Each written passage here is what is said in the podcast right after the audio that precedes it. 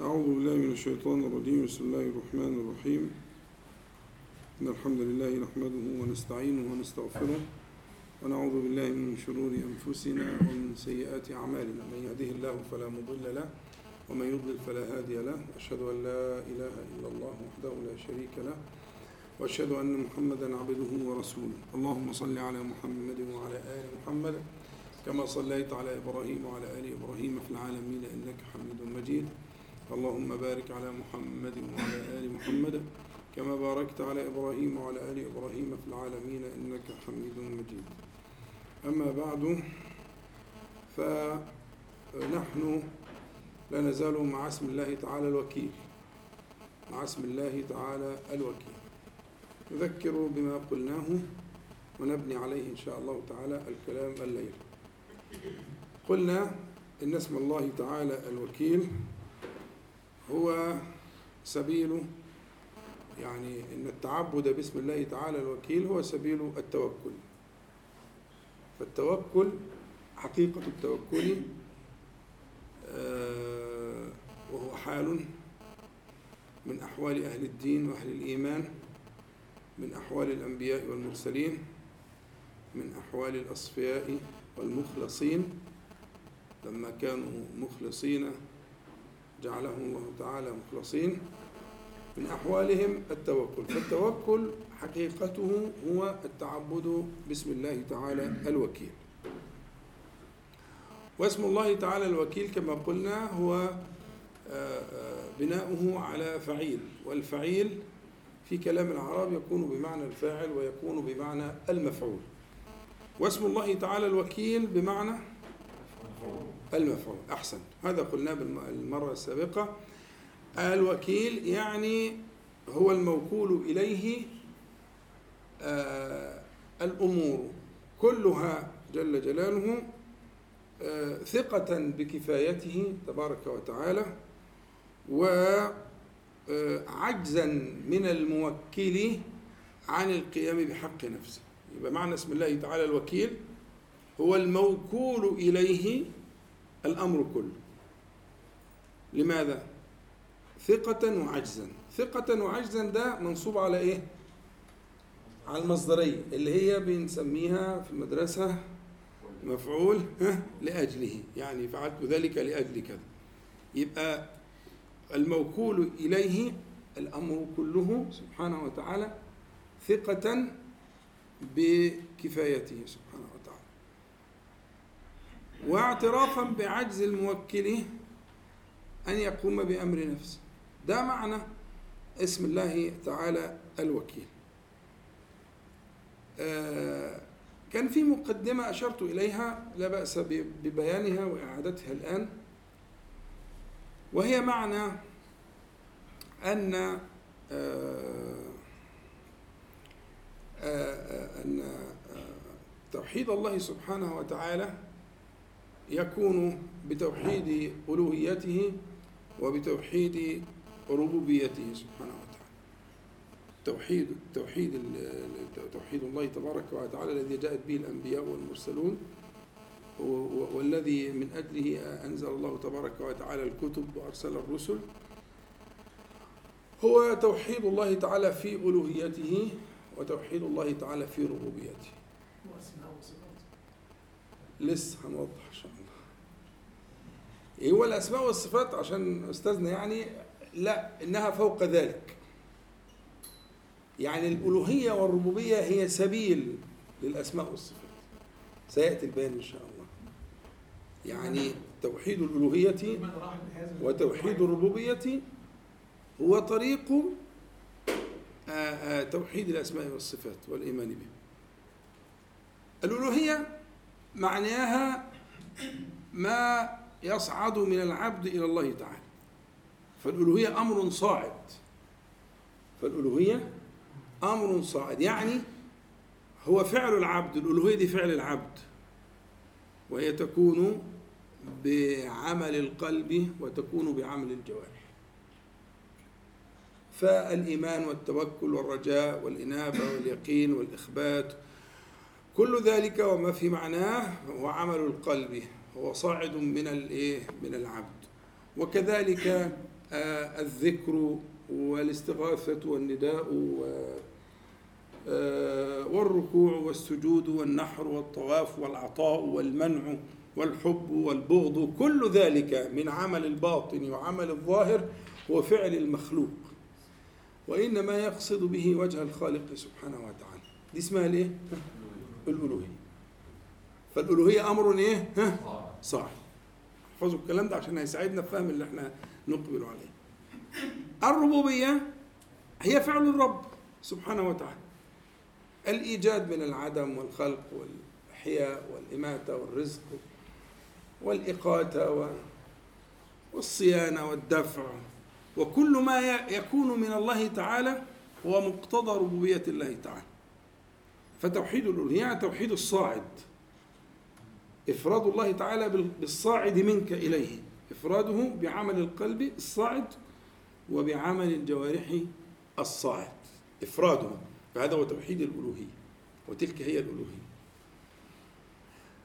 الربوبية إفراد الله سبحانه وتعالى بأنه الذي أوجد من عدم وأنه خلق فسوى سبحانه وتعالى وأنه قدر فهدى جل جلاله وأنه أخرج المرعى وأنه هو الرزاق وهو الرازق سبحانه وتعالى وهو الكافي وهو الحسيب وهو المقيت جل جلاله. إفراد الله تعالى أن يعتقد المرء في قلبه أنه لا يشاركه غيره في ذلك. يبقى الربوبية أمور إيه؟ نازلة.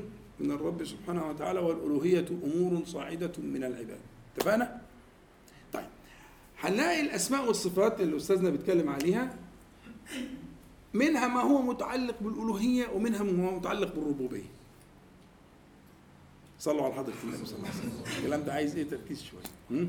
منها ما هو متعلق بالألوهية ومنها ما هو متعلق بالربوبية. وجدنا أن الأسماء المتعلقة بالألوهية قليلة قليلة العدد. قليلة العدد بالألوهية قليلة العدد. وأن أغلب الأسماء الحسنى هي متعلقة بإيه؟ بالربوبية. بأول انتباهي تنتبه إليه إن الأسماء المتعلقة بالألوهية اللي هي الصاعد منك إليه سبحانه وتعالى هي من جهة العدد الأقل. لكنها هي في الحقيقة هي الأبواب الموصلة لتوحيد الربوبية. فهي أبواب فمثلا أعظمها وأجلها اسم الله الله. الله هي يعني فيها عدل تصريفي بس مش مناسب للمقام أشرحها دلوقتي. من الإله. الإله هو الله. بس حصل حذف للألف واللام. فالله هو الإله. الإله يعني المعبود. فاسم الله تعالى الله يعني المعبود بحق فإذا إذا قال المرء لا إله إلا الله يعني لا معبود بحق إلا الله فلفظ الجلالة الله يبقى من أسماء إيه بقى المتعلقة بإيه؟ الألوهية لأن معبود اسم مفعول أنت اللي بتعبد فإفراد اسم الله تعالى الله معناها إفراده جل جلاله بالإيه؟ بألوان العبودية فهو الباب الواسع باب. وكذلك من أسمائه سبحانه وتعالى الحسنى التي تتعلق بالألوهية اسم الله تعالى الصمد. وهو اسم فريد لم يذكر في القرآن إلا في موضع واحد. وله جلاله وله مقامه. وهو باب من أبواب الدخول على حسن التعبد بالربوبية. باب واسع. الصمد. الصمد يعني المقصود في الحوائج كلها سبحانه وتعالى. لا يقصد غيره الله الصمد. قلنا قبل ذلك إن تعريف الطرفين تعريف المبتدأ والخبر يفيد القصر. قصر الخبر على المبتدأ. الله الصمد. يعني الله جل جلاله هو المقصود في الحوائج كلها ولا يقصد سواه. لو فكنا العبارة اللي هي مبتدأ وخبر معرفتان. فكل مبتدأ وخبر جاء على صيغة المعرفة أفاد قصر الخبر على المبتدأ. شرحناها كتير قبل كده. يبقى إذن من أسماء الله تعالى التي تتعلق بألوهية الله عز وجل اسم الله تعالى الصمد. الألوهية. طبعا لأن هو المقصود. يبقى الله هو المعبود والصمد هو المقصود. وكذلك ما معنا اليوم الوكيل. فالوكيل يعني هو الموكل والذي ها توكله في حوائجك كلها. إذا فأسماء الله تعالى الصمد الله الصمد الوكيل كذلك من الأسماء التي جاءت في الكتاب والسنة اسم الله تعالى الحميد. الحميد. والحميد التي تقولها في القرآن الكريم وتقولها في آه، كل صلاة. إنك حميد مجيد. تقول اللهم صل وبعدين في الآخر تقول إنك حميد. إنك إحنا شرحنا الكلام طبعا ترجعوا للتسجيلات. معناها لأنك يعني في أمر اهو اللي هو دعاء يعني. اللهم صل على محمد وعلى آل محمد. بعدين في الآخر بتقول إنك حميد مجيد. يبقى إن بقى اللي بتيجي بعد الأمر والنهي دي معناها إيه؟ تعليل. يعني إني دعوتك بالصلاة عليه وعلى آله صلى الله عليه وسلم لأنك حميد مجيد. وحميد ومجيد هم دول الاسمين اللي, اللي, اللي شرحناهم برضو ارجع للشرح لمناسبتهما في, في, في هذا الموضع في موضع التشهد. لكن المهم الشاهد إن حميد فعيل بمعنى ها؟ مفعول يعني محمود. والله تعالى يوصف بأنه حميد والمخلوق يوصف بأنه محمود. والفرق بينهم كبير. حد فاكره؟ شرحته أكثر من مرة. ها؟ فعل الله يفتح عليك. إن حميد جاية من من حمده والحمده ده صيغة لازمة زي لطف وظرف وجمل لا تنفك عن صاحبها خلاص؟ فالمحمود يأتي للمخلوق لأنه أحيانا يكون كذلك وأحيانا يكون غير ذلك. أما الحميد فهو المحمود لا ينفك الحمد لا ينفك استحقاقه سبحانه وتعالى عن الحمد ابدا. نرجع تاني. يبقى عندنا وجدنا من أسماء الله تعالى التي تتعلق بالألوهية الله جل جلاله الصمد الوكيل الحميد. نعم؟ لا. بمعنى فاعل. المجيد بمعنى ماجد. المجيد بمعنى ماجد. فاعل. ليس مفعول. لكن الحميد بمعنى محمود. وقد أجهدت نفسي طويلا فلم أجد غير هذا. إلا من قال المستعان من من يعني من ذهب إلى أن من أسماء الله تعالى الحسنى المستعان. ولكن هي أقرب للصفة. لكن بعد هذه الأربعة لا تجد غير المستعان. فقط لا غير. هي الأسماء التي يعني آه، آه، آه، تتعلق بألوهية الله تبارك وتعالى. أبواب لبلوغ أسماء الإيه؟ الربوبية. وهنأتي الأسماء الربوبية ما تستعجلوش. هنأتي بالتفصيل. بس المهم تفهم أنت الفكرة إن ال ال ال الأسماء منها ما يتعلق بألوهية الله تعالى زي الأسماء الأربعة اللي قلتها لك. ومنها ما يتعلق بأسماء بربوبية الله تعالى وهي كثيرة جدا. كل أسماء الله تعالى الحسنى ما علمنا وما لم نعلم. فالمتعلق بفعل العبد فتوكلك من الألوهية التي تبلغك أبواب الربوبية. يعني مثلا مثال تقريب وهنرجع بالتفصيل. ومن يتوكل على الله طب الحسيب ده من أسماء الله تعالى حسيب فاعل بمعنى فاعل. يعني إيه الكلام ده؟ يعني ومن يتوكل على الله ومن يتقن هذا التعبد بسم الله الوكيل اللي هو ألوهية فإن الله عز وجل يكون له حسيبا. يعني إيه حسيبا؟ يعني يعطيه ثم يعطيه ثم يعطيه حتى يقول حسبي. ده معنى الحسيب. هيرضيك يعني. وفوق الرضا كمان. خدت بالك؟ يبقى اذا هي الآية جاية كده.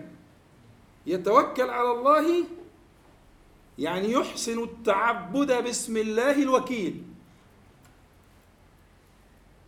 فإن الله حسبه فهو حسبه سيكون له إيه؟ حسيبا وكذا كثير من الآيات هنتعرض عليها إن شاء الله. يعني في النهاية إن شاء الله هن إيه؟ هندرس الآيات هنختم بالإيه؟ بدراسة الآيات كلها إن شاء الله. آية آية وحديث حديث. لأهمية الموضوع. بس ربما يكون في مجلس آخر إن شاء الله. طيب. نعم. مش لازم نفهم لا لازم تفهم جدا. وأنا ما اسعد الناس بال- بالسؤال والمناقشة. أنا بتكلم في يعني إيه؟ في مسلك دقيق تمام؟ فإذا كان المسلك دقيقا فالباب مفتوح على مصراعيه للمناقشه والأسئلة. اتفضل يا باشمهندس. أنا أصلا ما فهمتش يعني مثلا ما فهمتش الاسم المجيد مثلا هو الربوبية ما فهمتهاش. أنا فهمت الاربعه الالوهيه ان ما أقدرش أقول ان الباقيين كلهم ربوبيه يعني لأن ما فيش حاجة نازله يعني زي ما حضرتك قلت من شوية تعريف كده احسنت. شوف يا سيدي بس ممكن اعديها لو قلت. لا لا ده أنا أسعد الناس بالله. أصل أكيد غيرك هيستفيد يعني ده مش سؤال خاص. إحنا في- في تقسيم آخر لأسماء الله تعالى وصفاته نقسمها على أساس أنها ما يتعلق بصفات الذات وما يتعلق بصفات الفعل وما يتعلق بصفات الذات والفعل. يعني في أسماء تتعلق بصفات الذات فقط لا غير. زي الحي.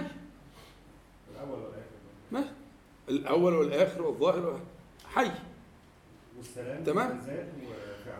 ومنها ما يتعلق بالفعل. القاهر فوق عباده. ده فعل بس مش صفة ذات. تمام. يبقى في ذات بس فقط وفي فعل فقط وفي ذات وفعل في أسماء ذات وفعل زي السلام ما بيقول باشمهندس فهو سلام في ذاته يعني ذو السلامة السلام يعني ذو السلامة صاحب السلامة السلامة من العيب والنقص في ذاته سبحانه وتعالى ثم كذلك في فعله فأفعاله كلها تخلو وتنزه عن العيب والنقص والخلل والظلم والجور وإلى آخره. مظبوط؟ فهذا التقسيم اللي هو تقسيم الأسماء الحسنى على قاعدة ما يتعلق بالذات وما يتعلق بالفعل وما يتعلق بهما معا ثلاث أقسام على هذا ال- التقسيم ستجد المجيد.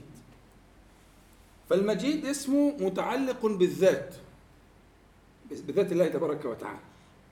هو الماجد هو الذي صاحب المجد سبحانه وتعالى العلو والسؤدد والسيادة. سبحانه وتعالى. لا لا ده تقسيم تاني.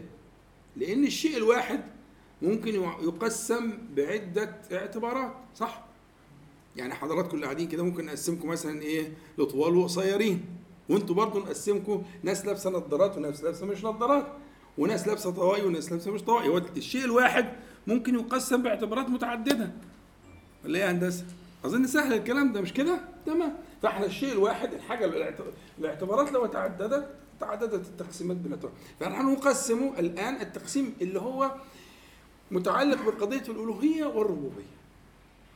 فمن الأسماء ما هو متعلق بالألوهية ده يبقى فعل العبد. وهذا قليل في العدد ولكنه آه، واسع. طبعا يكفي أنه أن فيه آه، اسم الله تعالى الله جل جلاله. وهو يعني رجحه كثير من أهل العلم أنه هو اسم الله تعالى الأعظم. م? ف وما سمعت مني. لكن بقية الأسماء كلها هي أسماء متعلقة بالربوبية. وذلك هتلاقي في ارتباط دايما بين أسماء الألوهية وأبواب بقى أسماء الربوبية. يعني من تحقق بالله تعالى يعني إيه؟ لم يعبد غيره يعني أفرده بالعبودية. ما هي الله يعني ال- المعبود? فمن أفرده كانت له أنوان من الايه من الربوبية. تمام؟ لكن يبقى تنبيه صغير كده عشان لو حد فيكم ذهب ذهنه هنا أو هناك. إن الربوبية صفات ربوبية الله تعالى ليست كلها متعلقة بالعبودية. يعني منها ما هو قهري منها ما يكون لل للكفار منها ما يكون من الربوبية منها ما يكون للطير للوحش للدنيا كلها. فربوبية الله تعالى ليست كلها متعلقة بالألوهية. لا هيكون هناك ألوان خاصة من الربوبية. يعني مثلا الله تعالى يكفي كل خلقه لكن يكفي عباده المؤمنين كفاية خاصة. مظبوط؟ أديك مثال واحد وركز معايا صلى الله عليه وسلم. خلي بالكم كده صلوا على حضره النبي صلى الله عليه وسلم عشان تركزوا معايا. معية الله تعالى. معية الله تعالى مع الكل. صح؟ ما يكون من نجوى ثلاثة إلا هو رابعهم ولا خمسة إلا هو سادسهم ولا أدنى. إلى آخره. مش كده؟ وفي الحديد وهو معكم أينما كنتم. مع الكل. بر والفاجر والمؤمن والكافر وكل تمام. لكن والله مع الصابرين. إن الله مع الذين اتقوا والذين هم محسنون. ما هي دي معية ودي معية؟ لا. المعية الأولى معية الإيه؟ الإحاطة العلم. لا يغيب عنه شيء سبحانه وتعالى? لكن المعية الثانية معية التوفيق والسداد والإعانة والحفظ مع المتقين ومع المحسنين ومع الصابرين. فإذا ربوبية الله تعالى المعية دي من الربوبية. فعله هو سبحانه وتعالى. المعية دي من ربوبية الله تعالى. ففعله منه ما هو للخلق جميعا. منه ما هو للخلق جميعا. ومنه ما يخص به أولياءه وأصفياءه على وجه مخصوص. وأنت شفت المعية في منها المعية العامة للخلق جميعا وفي منها المعية الخاصة. وكذلك الكفاية وكذلك الكفالة وكذلك كل ذلك من الله تعالى. منه ما هو عام لخلق الله جميعا.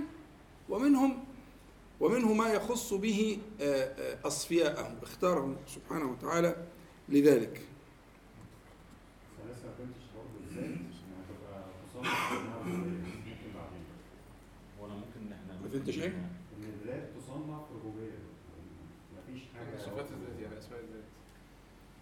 لا أنا ما قلتش ذات الصنف الربوبية. وأنا بس تعريف ممكن نخلي يعني نخلي في الاسئله مثلا 10 دقائق في الآخر كده والله أنت مدير يقطعش اللي هتقول كده. عليه أنا أنا هسمع الكلام عشان بس يبقى ال- ال- اللي أنت شايفه.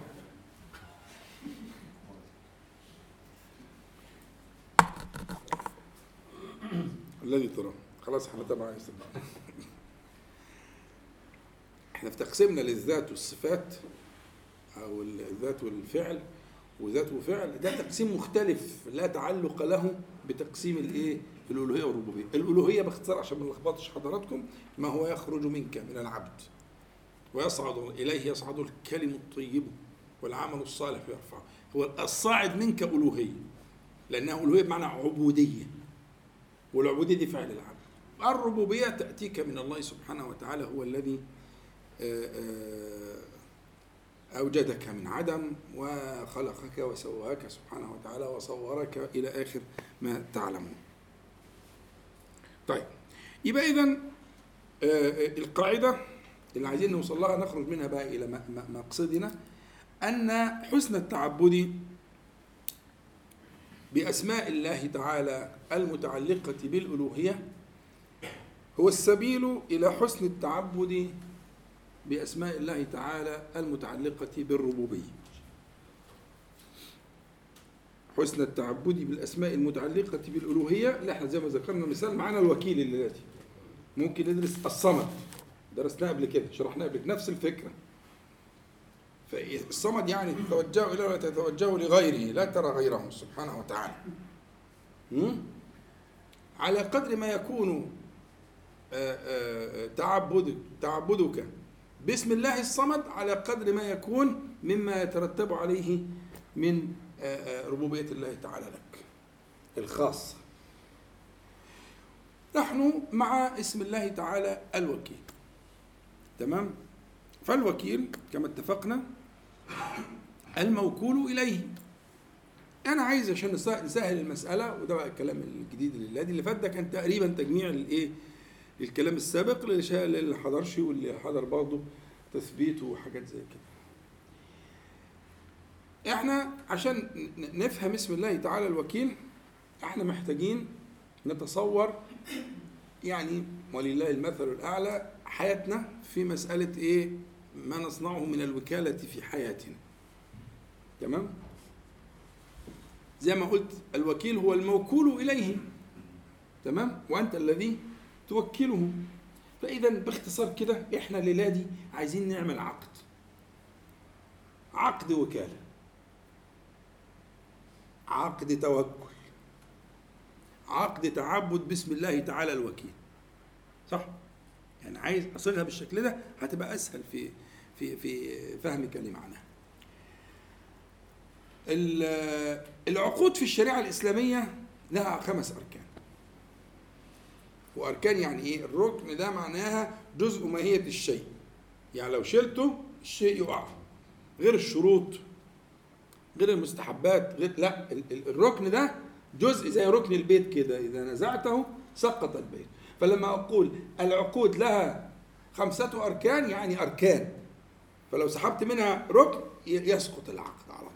ينهار العقود في الشريعة الإسلامية لها خمسة آه، آه، آه، الأول والثاني العاقدان. والثالث والرابع المعقود عليه. من طرف ومن طرف عوض وعوض تمام؟ والخامس الصيغة. أي عقد. أي عقد. عبارة عن طرفين وبعدين معقود عليه طرف هيجيب حاجة والتاني هيجيب حاجة تانية في المقابل والحاجة الثالثه الخامسة الإيه؟ الصيغة. مظبوط؟ كل العقود اللي بتعملوها في حياتنا كده. مظبوطة؟ حلو. ال ال إذا نظرنا إلى هذا العقد هذه الطريقة موجودة في القرآن وفي السنة كتير. يعني ربنا سبحانه وتعالى يقول إن الله اشترى من المؤمنين. وده عقد مش كده ولا إيه؟ وربنا تعالى يقول هل أدلكم على تجارة تنجيكم من عذاب أليم؟ وده عقد برضه. يعني فكرة فكرة إجراء المعاملة مع الله تعالى على طريقة العقود فكرة شائعة في الدين. في القرآن الكريم وفي السنة. فأنا عايزك تصحصح لأن الموضوع مهم. إحنا دلوقتي هنعمل عقد. الطرف الأول في عقد الوكالة أو التوكل من؟ الله جل جلاله. أول حاجة الله سبحانه وتعالى. يعني المعبود بحق سبحانه وتعالى. المستحق لذلك آه، آه، جل جلاله. وهو كما قال عن نفسه ولله الأسماء الحسنى. يبقى الطرف الأول هو الله له الأسماء الحسنى. يعني متصف بكل صفات الكمال منزه عن كل صفات النقص. له القدرة كلها وله القوة كلها. أن القوة لله جميعا.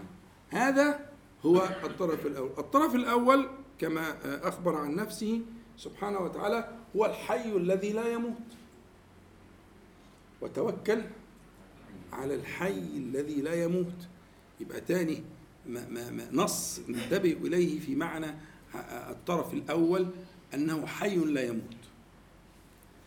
والإنس والجن يموتون. مظبوط يبقى إذن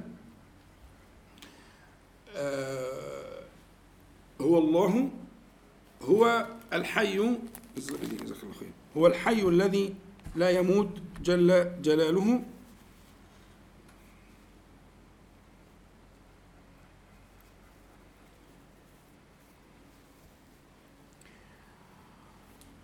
وكذلك هو رب المشرق والمغرب. لا إله إلا هو فاتخذه وكيل. مش كده ولا إيه؟ مش ذنب. مظبوط. اللي فاتت كانت في فاطر. يبقى هو الله وعلى الله فليتوكل المؤمنون. والله ولله الأسماء الحسنى جل جلاله. وكذلك هو الحي الذي لا يموت وتوكل على الحي الذي لا يموت وهو كذلك رب المشرق والمغرب لا إله إلا هو فاتخذه وكيلا والفاء هنا آه،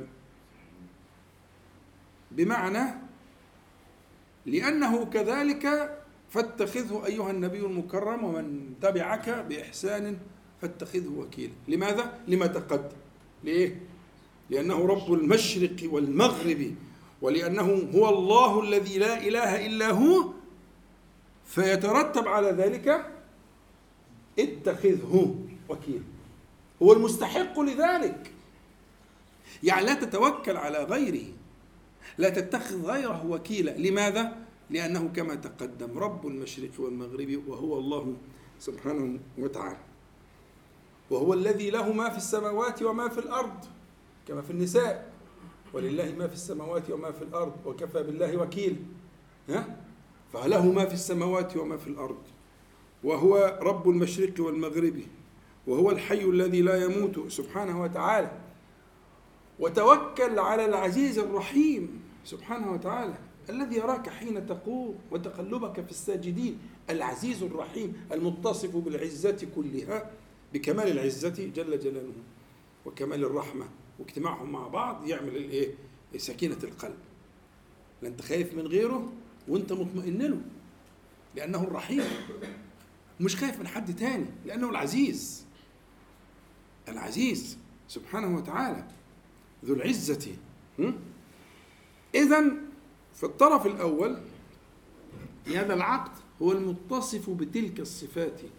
فمن هنا هيظهر لك بقى إيه؟ جلال الموقف وإنه أنت تحتاج إلى أن تقف مع نفسك وقفة متأنية آه، فيما يتعلق بهذا العقد. والله الذي آه، فتح لك هذا الباب. إن أحسنت التوكل عليه كما قال سبحانه وتعالى ومن يتوكل على الله في سورة الطلاق فهو حسبه. العقد واضح. فإن أحسنت التوكل على من كانت تلك صفته هذا وكيلك. وانظر في من غفل عن ذلك فعن أي شيء غفل غفل عن الكثير. طيب الطرف الثاني اللي هو أنا وأنت. ما صفته؟ ما إحنا شفنا صفة الطرف الأول. مش كده؟ طب صفة الطرف الثاني إيه؟ وخلق الإنسان ضعيف أول صفة. طبعا هو موضوع الإنسان في القرآن الكريم ده بحث ممكن قيم جدا وأنا يعني يهمني إنك أنت مثلا تعمل ختمة كده اللي أنت فيها دلوقتي ولا الشهر الجاي إنك تتتبع وصف القرآن الكريم للإنسان. ورقة كده حاططها في المصحف وأنت ماشي كده. هتطلع عجب. والله سترى عجبا. هو عموما كلها في في في جهة الذم عشان من البداية عشان تكون ما تتفاجئش يعني. أكثر شيء.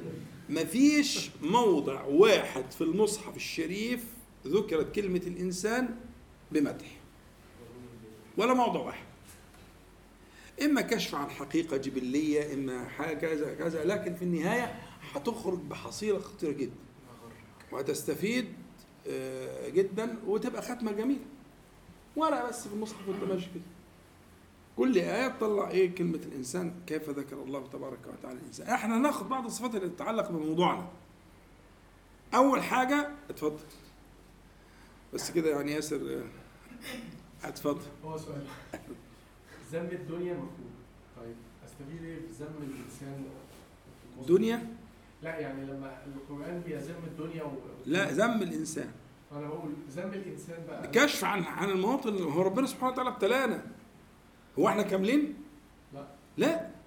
ربنا خلق فينا الضعف وخلق فينا الشهوة وخلق فينا الخسة والجبن وخلق فينا الشح. مش مش ربنا سبحانه وتعالى صرح كده وقال لك عشان ما فيش حاجة كله كله على الوضوح والبيان. فألهمها ها فجورها وتقواها. الاثنين دول عند حضرتك. يعني في فلان الفاجر وفلان التقي جواك. مش هقول اسمك يعني لكن هو كده. أنت شايل اتنين جواك. واحد فاجر فاجر فاجر. فاجر. اسرح كده شوية ها؟ واحد فاجر واحد تقي. حكمتك يا رب. ما هو خلق الملائكة يا ابني. لا يعصون الله ما أمره. ما بيخطرش على بالهم حاجة غلط. ما بيفكروش في حاجة وحشة. ما بيهموش بمعصية. ما عندهمش شهوة. طب ما هو خلقهم أهو. بس أنت أكرم على الله تعالى منه. إذا أحسنت.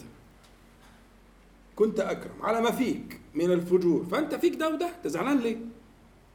بس أنا بقول لك مشروع مشروع ختمه يعني. هتستفيدوا جدا. على قبل رمضان كده تكون داخل رمضان ومعاك في النوتة بتاعتك مع المصحف وطلع بقى الإنسان في القرآن. شوف هتشوف حاجة. كشف تعريه ليه؟ عشان تستفيد أنت.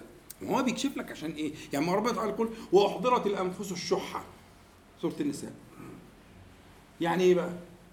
يعني جبلت على الشح. يعني إنسان مجبول. أحضرت يعني هنا منصوب عشان إيه؟ بمعنى جبلت فكأنه الحاضر الذي لا يغيب. يعني الشح ده جزء من التكوين الإنساني. ولذلك قال ومن في غير موضع من المصحف الحشر وغيره ومن يوق شح نفسه فأولئك هم المفلحون. يعني من يقيه الله تعالى. حدش يعرف يتخلص من الشح إلا ربنا سبحانه وتعالى هو الذي يقيه. ومن يقيه الله تعالى شح نفسه قد أفلح. لكن هو موجود موجود. مش عايزين هندري ليه؟ ده أنا طيب ونيتي طيبة وأنا حلو وأنا تنسى الكلام ده كله. ده هو بيخدرك بالشكل ده. هو بيديك تخدير عشان يخليك تسلم وت... وتبقى مسترخي كده وبعدين يخش بقى هو من إيه؟ لا في واحد فاجر جوه. في واحد فاجر جوه. لازم تصلي الفجر ولازم تقعد بعد الفجر تذكر ربنا سبحانه وتعالى ولازم تقول أذكار الصباح عشان ربنا يهمده يهده لغاية المغرب. وبعدين تقول أذكار المساء عشان يهده. أمال إيه؟ ماشي هندسة. تمام. ها؟ ما أنا ما قلتش أسماء لغاية دلوقتي.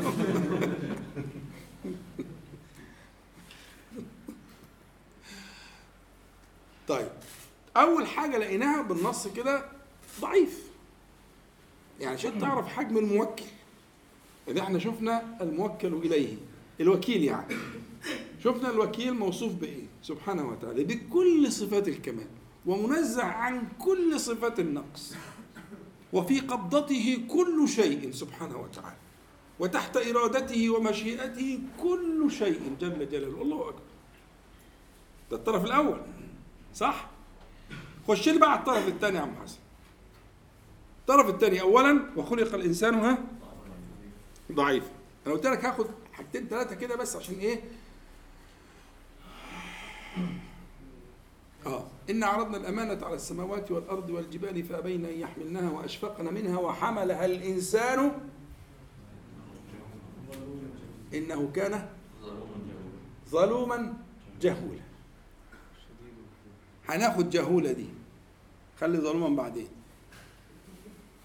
خد جهولة. يبقى أول حاجة ضعيف. تاني حاجة إيه؟ يعني لا قوة ولا علم. لا عارف ولا قادر. هتتهد بقى. ما هي دي الاستخارة. ما هي الاستخارة كده انت في الاستخارة بتقول إيه؟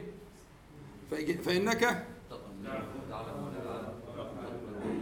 فإنك تقدر ولا أقدر وتعلم ولا أعلم وأنت فأنت بتتخلى عن الحاجتين دول وبتصف سبحانه وتعالى بالكمال فيهم.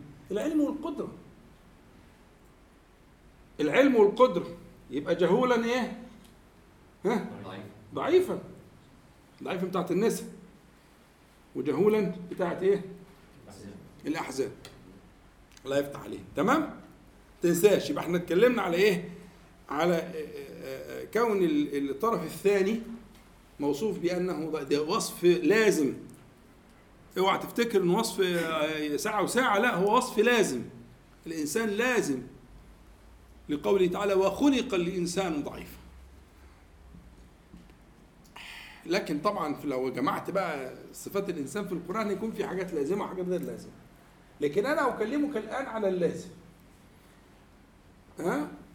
ربنا تعالى يقول للأولين والآخرين وما أوتيتم من العلم إلا قليلا. كل علم الأولين والآخرين كل ده كل ده؟ قليل؟ فيبقى هو ضعيف وهو إيه؟ جهول. طيب آه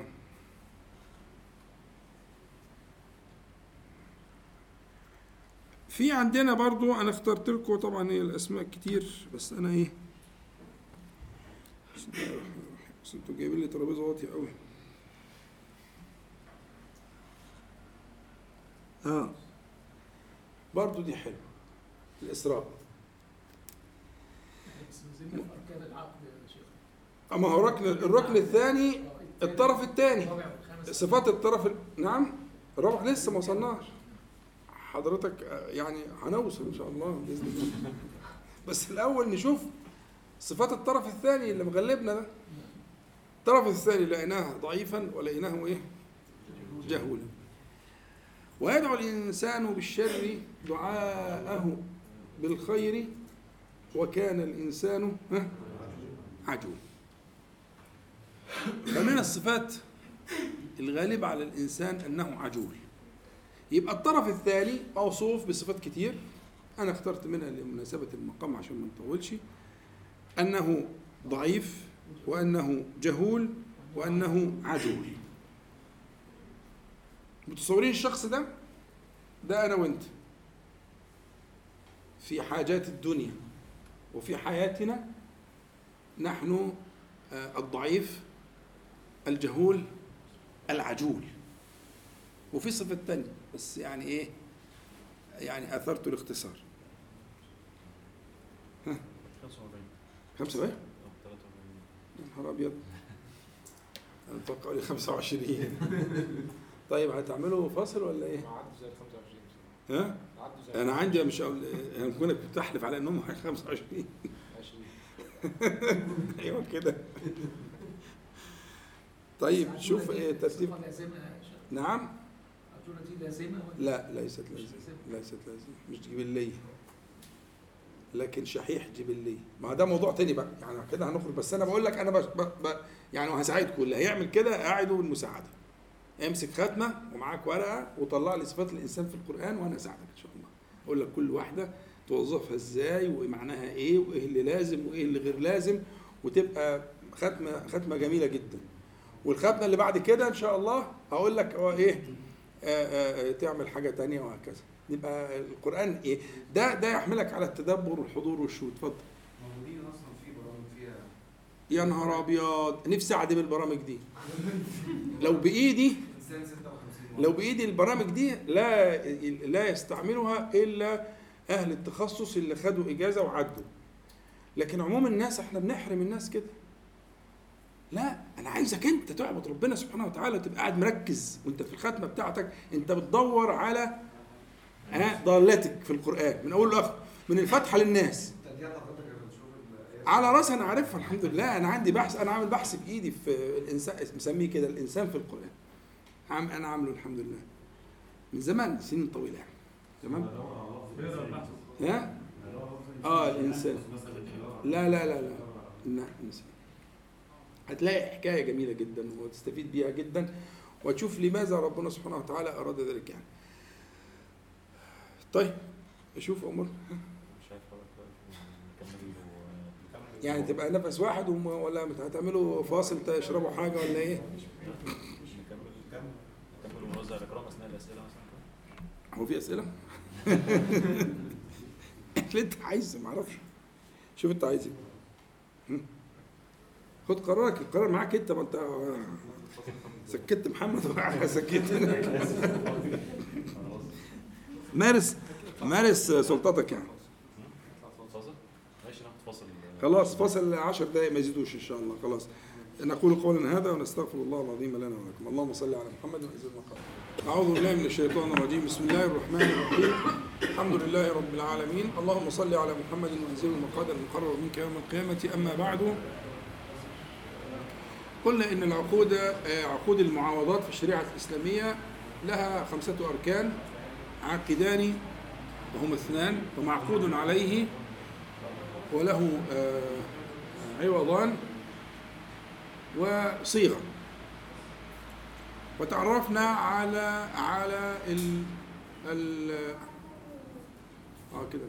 وتعرفنا على ال آه، الطرف الأول والطرف الثاني وهما طرف العقد.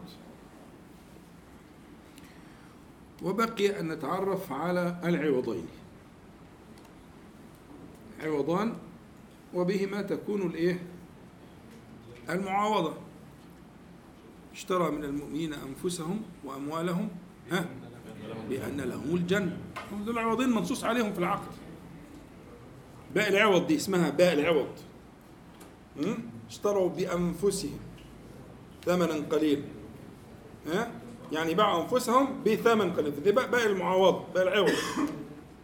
مظبوط؟ حلو قوي فالنص اهو بأن لهم الجنة. إذا فنحن ندرس العوض. ما الذي يكون من الطرف الأول وما الذي يكون من الطرف الثاني؟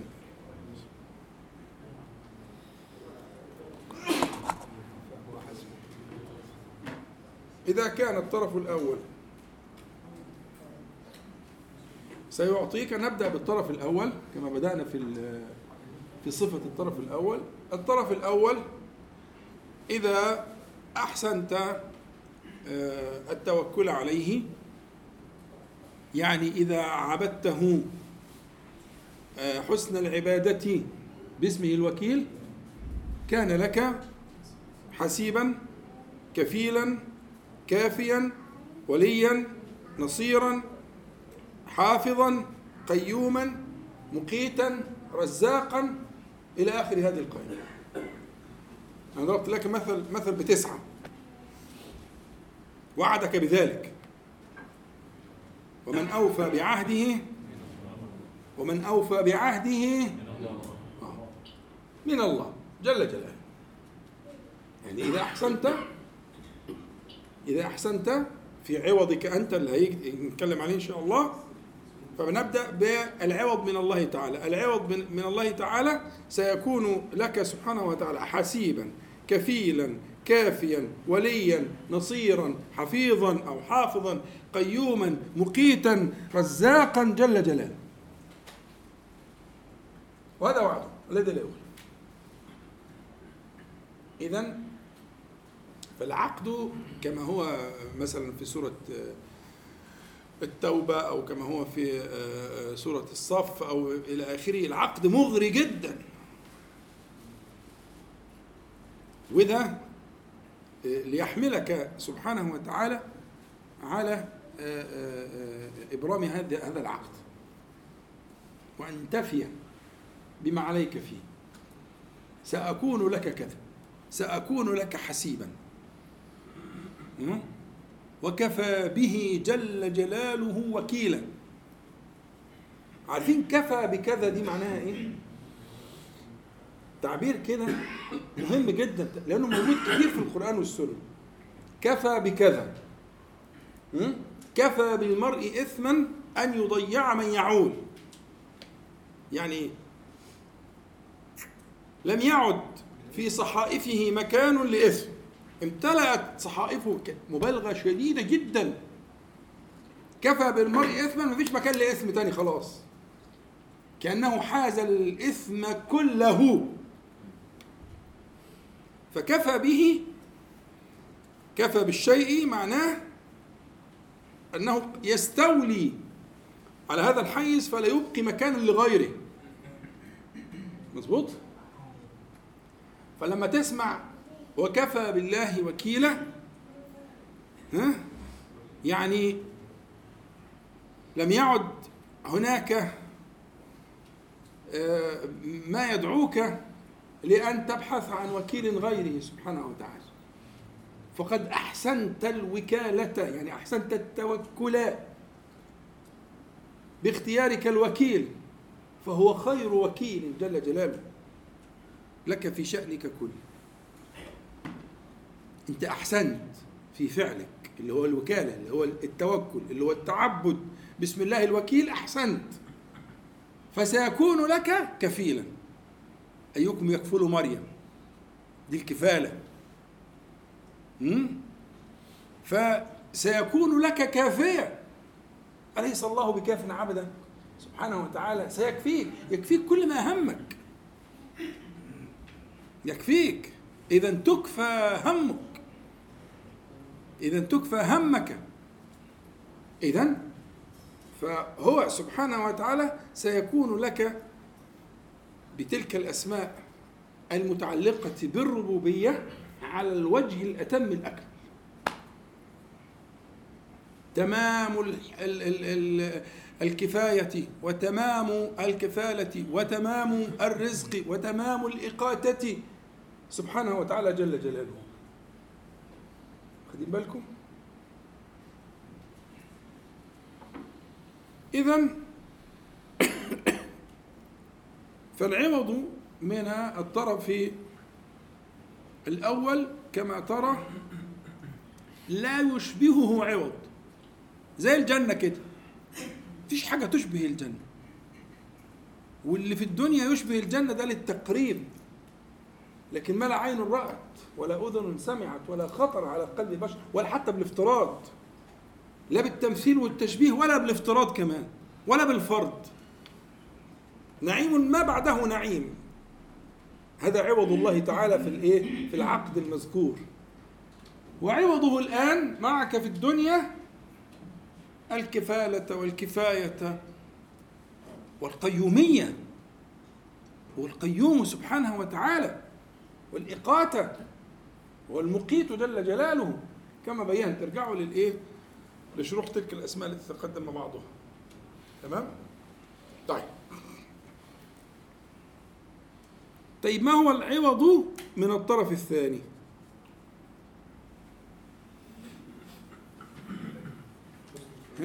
التوكل مش كده ولا إيه؟ العوض من الطرف الثاني التوكل، إيه هو التوكل؟ يعني مثلا هو هو وظيفة ال ال اليد ولا الرجل ولا ال- العين ولا الأذن ولا اللسان وظيفة إيه التوكل ده؟ ها؟ القلب طيب هل للجوارح دور في ذلك؟ أحسنت تمام تمام؟ الله يفتح عليك إذا فأصل تلك الوظيفة هي حال للقلب. زي الخوف صح؟ الخوف عمله الايه؟ القلب. لكن بيظهر على البدن ولا ما بيظهرش؟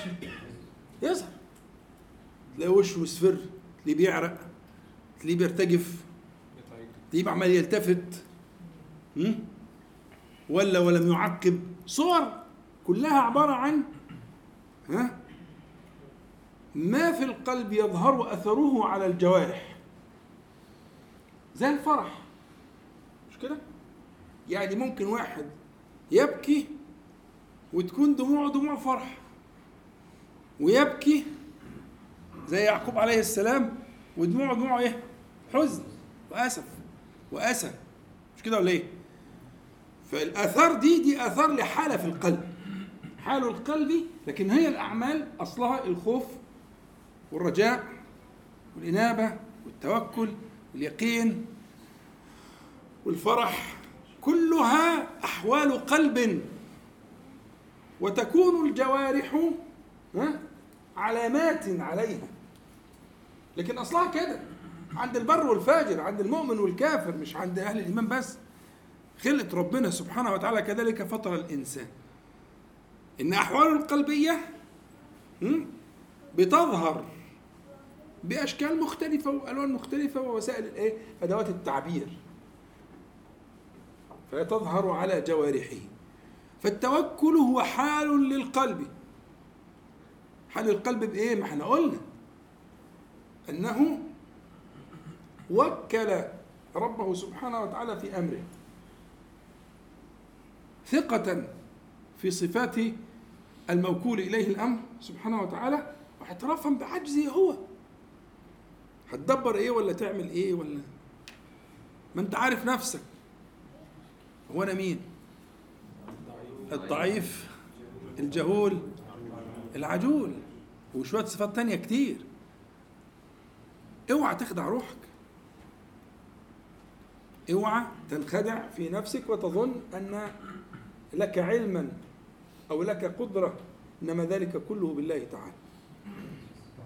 اللي بي اللي بيستحضر المعنى ده في قلبه تتحرك جوارحه المكان نعم.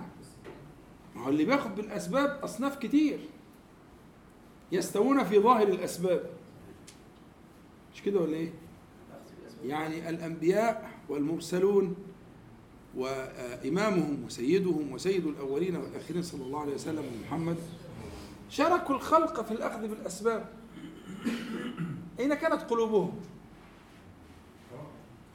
أين كانت قلب النبي صلى الله عليه وسلم لما رمى؟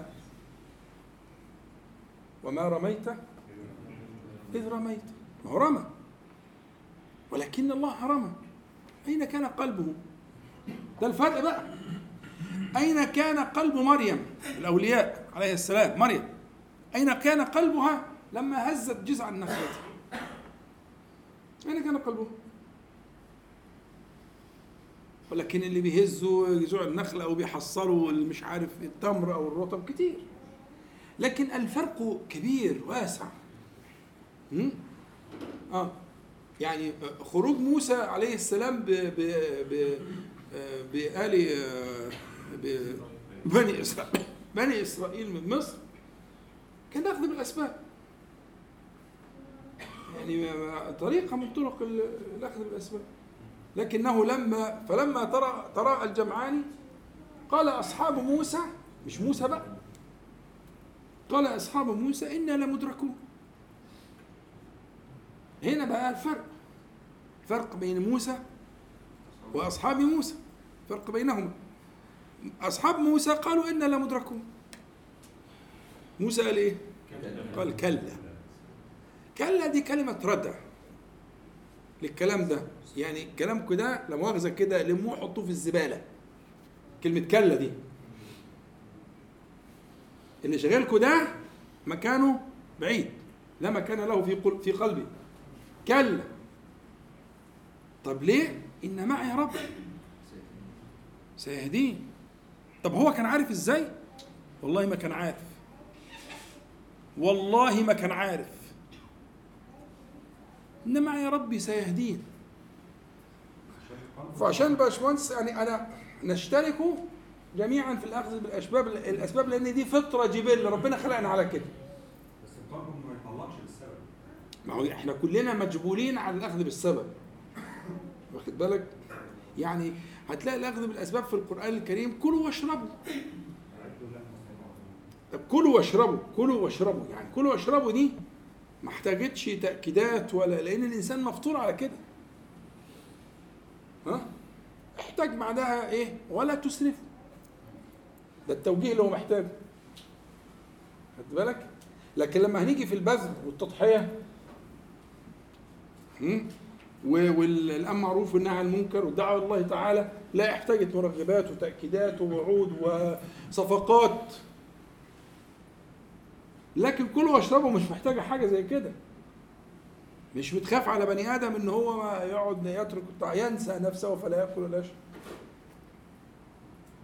فالأخذ بالأسباب حاجة جبليه فطرية فينا في الإنسان. هي عايزة ترشيد وتوجيه. الشريعة بتيجي ترشد وتوجه. لكن ال- الناس يفترقون على ما في قلوبهم. الناس يصنفون على ما في قلوبهم. هو أبو بكر فضل الأمة ب- بصيام وصلاة ونفقة؟ والله محال إزاي؟ في ناس أنفقت أكثر من أبي بكر. صح؟ صح ولا لا؟ عثمان وغيره. في ناس جاهدت بالسيف أكثر من أبي بكر. مش كده؟ كتير. كيف فاق أبو بكر؟ رضي الله عنه.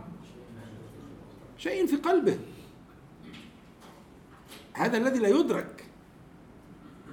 مكان المسابقة هو ما في القلوب وتأتي الجوارح للبرهان للإثبات. لتصديق ما في القلب. تأتي الجوارح لإثبات وتصديق ما كان في القلب من تلك الإيه؟ الدعاوى. فإذا التوكل اللي هو العوض الخاص بحضرتك محله القلب. طيب هل له أثر؟ نعم. وإن لم يكن له أثر فلا وجود له. مفيش حاجة موجودة في القلب لا تظهر على الجوارح. محال. محال. خدها قاعدة. مع اختلاف بقى بين الناس والأشخاص والبيئات والثقافات وإلى آخره. لكن في النهاية مفيش واحد قلبه امتلأ خوفا ولا يظهر عليه. محال لازم. زي ما الخوف بيظهر اليقين بيظهر. ولا بد أن يظهر هذا في أحوالك في تصرفاتك. ولا بد أن تختبر فيما كان في قلبك. الحاجة اللي في قلبك دي ربنا سبحانه وتعالى سيأتيك حتما الاختبار عليها خدت بالك؟ لابد أن يأتي ذلك لبيان الإيه؟ آه لبيان الصدق? أن يوافق حالك ما في قلبك. يبقى اذا العوض الذي يكون منك هو حال في القلب يظهر على الجوارح. يظهر فين؟ يظهر في مواجهة الصعاب والكروب والضوائق. وده مكانها. ما هو فهو حسبه يعني إيه؟ كفيه. مش كده ولا إيه؟ يكفيه الكفاية التامة. يعني سيأتي شيء ها؟ يظهر هذه تلك الحقيقة. أنك اكتفيت بالله تعالى. وأن يقينك على الله تعالى وأسمائه وصفاته غلب الظواهر والحسابات. هيجي إن شاء الله لما نيجي نتكلم في آخر ركن اللي هو الصيغة الأمثلة على ذلك. هنقول الأمثلة هتبان الأمثلة بقى الأمثلة هتبين كيف يظهر ذلك على جوارحك لكن هو محله الإيه؟ ها؟ القلب. يبقى العوض من الله سبحانه وتعالى رأيته في الحسيب والكافي والكفيل وإلى آخره. هذا العوض. من الله تعالى. العوض منك انت أن تحسن التوكل عليه وسيظهر ذلك حتما ويقينا على جوارحك. ما تستعجلش. جاي لك جاي لك. لازم. إن ادعيت شيئا. ربنا تعالى يقول قل إن كنتم ها تحبون الله فاتبعوني. لا. اتبعوني دي فعل جوارح ولا قلب؟ جوارح اتباع ده فعل الجوارح لأن اتبعه المنافقون كمان. ها؟ فالفعل الجوارح ده دليل على دعوى ما كان في القلب من المحبة لله تعالى. فكان فعل الجوارح كان فعل الجوارح برهانا ها؟ على ما في القلب. احفظوها. وما تخافش ما تتكلفش. الامتحان جاي لك جاي لك ادعيت محبة الله تعالى فسيأتيك الاختبار حتما. إذا ادعيت محبة الله تعالى سيأتيك باتباع النبي صلى الله عليه وسلم. وتجي لك ساعة كده تبقى مخير. تتبع ولا ما تتبعوش؟ فإذا غلبت محبة الله تعالى في قلبك هتتبع النبي عليه الصلاة والسلام. وستزداد محبة فوق المحبة لقوله تعالى إيه؟ يحببكم الله. فاتبعوني. ها؟ يحببكم الله ويغفر لكم ذنوبكم. مظبوط؟ واخدين بالكم؟ اتفضل. أمورنا. مش قادر يعني أصبر عليه. لا لا لا تحت أمرك. حضرتك بره. القانون كله. كل الكلام ده سليم جدا الهيئه بتاعت العقد ومع الله بتجعل في نفسي شيء. إيه هي؟ خاصة ما هو في عوض.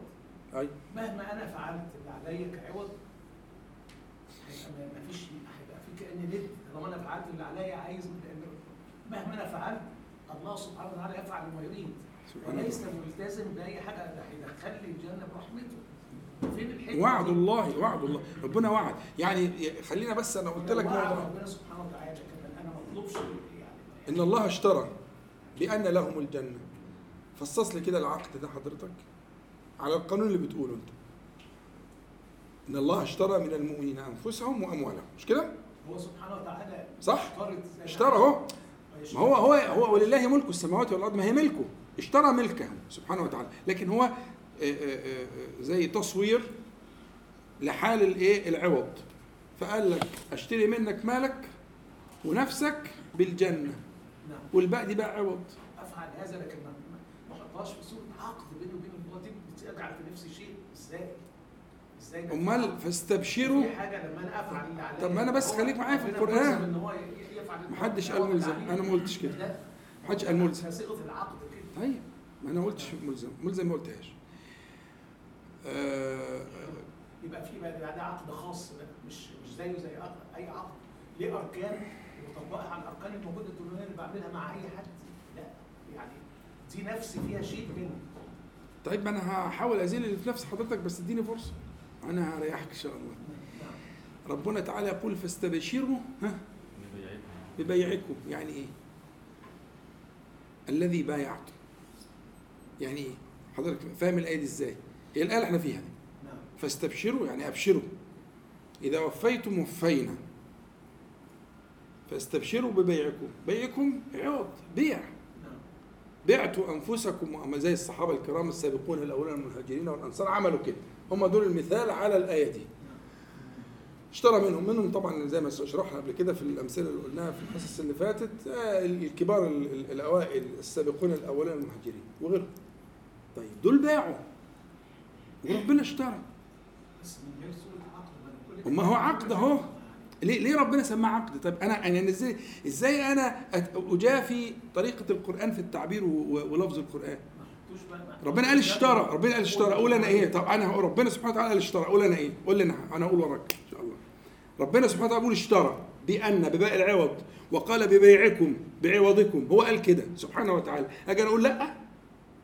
ما أقدرش. ليه حضرتك يعني ذهبت إلى إلى ضيق في حين الآية واسعة؟ هو ربنا اللي قال كده. ربنا قال اشترى.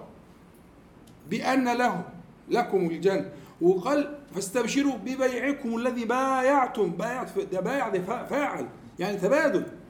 الآية كلها صريحة. وهل أدلكم على تجارة تنجيكم من عذاب أليم؟ تؤمنون؟ يترتب عليه يغفر لكم. يعني هنا نص نصوص قطعية في أن تلك المعاملة أجراها الله تبارك وتعالى على ما يكون في الدنيا من المعاوضات إيه الإشكال؟ هنضيق اللي ربنا وسعه ليه لكن أنا ما ما ما ما اعملش أنا العقد أنا أعمل اللي- ربنا اللي عامل العقد وقال لك هات وأنا هديك. النص كده في الآية. أنا طب أنا أعمل إيه أنا؟ اذا كان ربنا قال كده. قال توكل علي أصنع لك كذا. آه، ووفي بالبيع آه، آه، اعوضك بكذا وكذا. أنا حاولت اقنعك بصراحة كل الكلام ده مظبوط لكن ما يبقاش فيه دور من من ناحيتي أنا وأجعله عقد.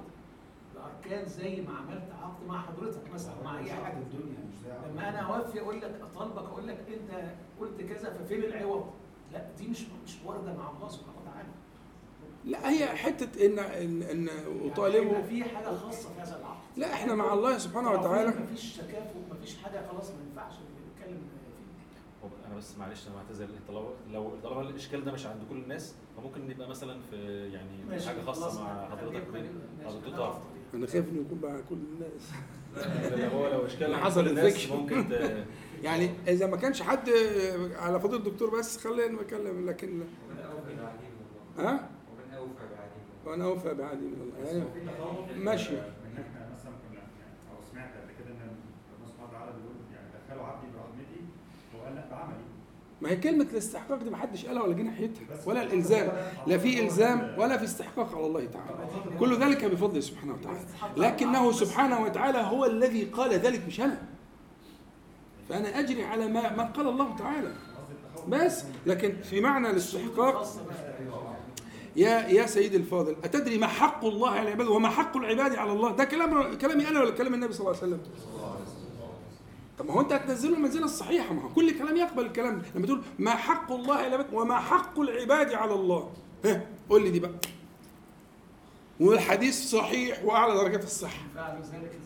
يعني حق العباده يجعلها حقا للعبد على الله. لكن لا يلزمه.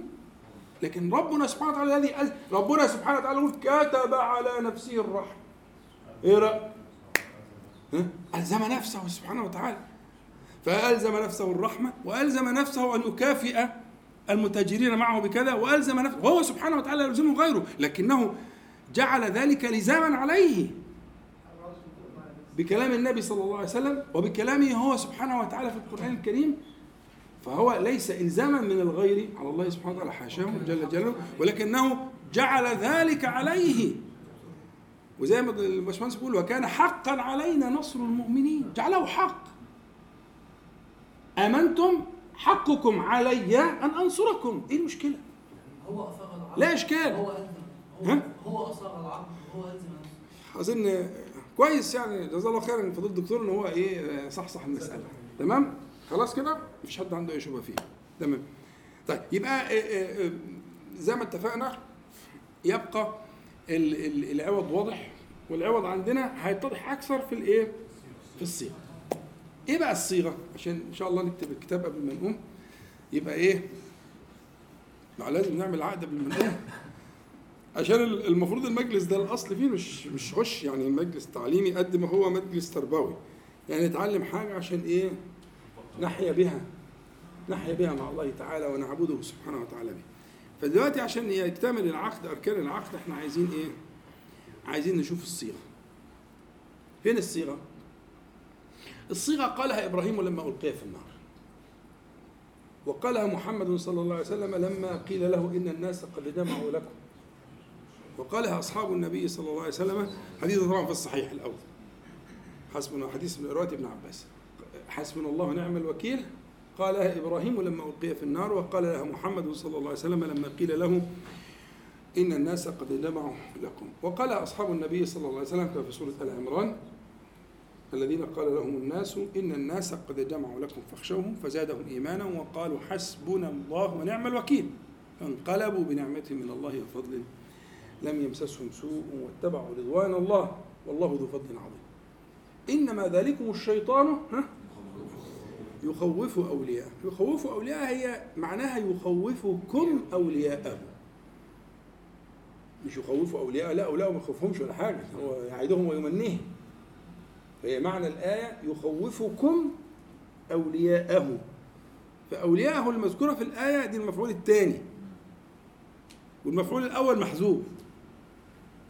يعني يخوفكم أيها المؤمنون الصالحون أولياءه. ينفخهم يعملهم يعني؟ يديهم صورة مخيفة?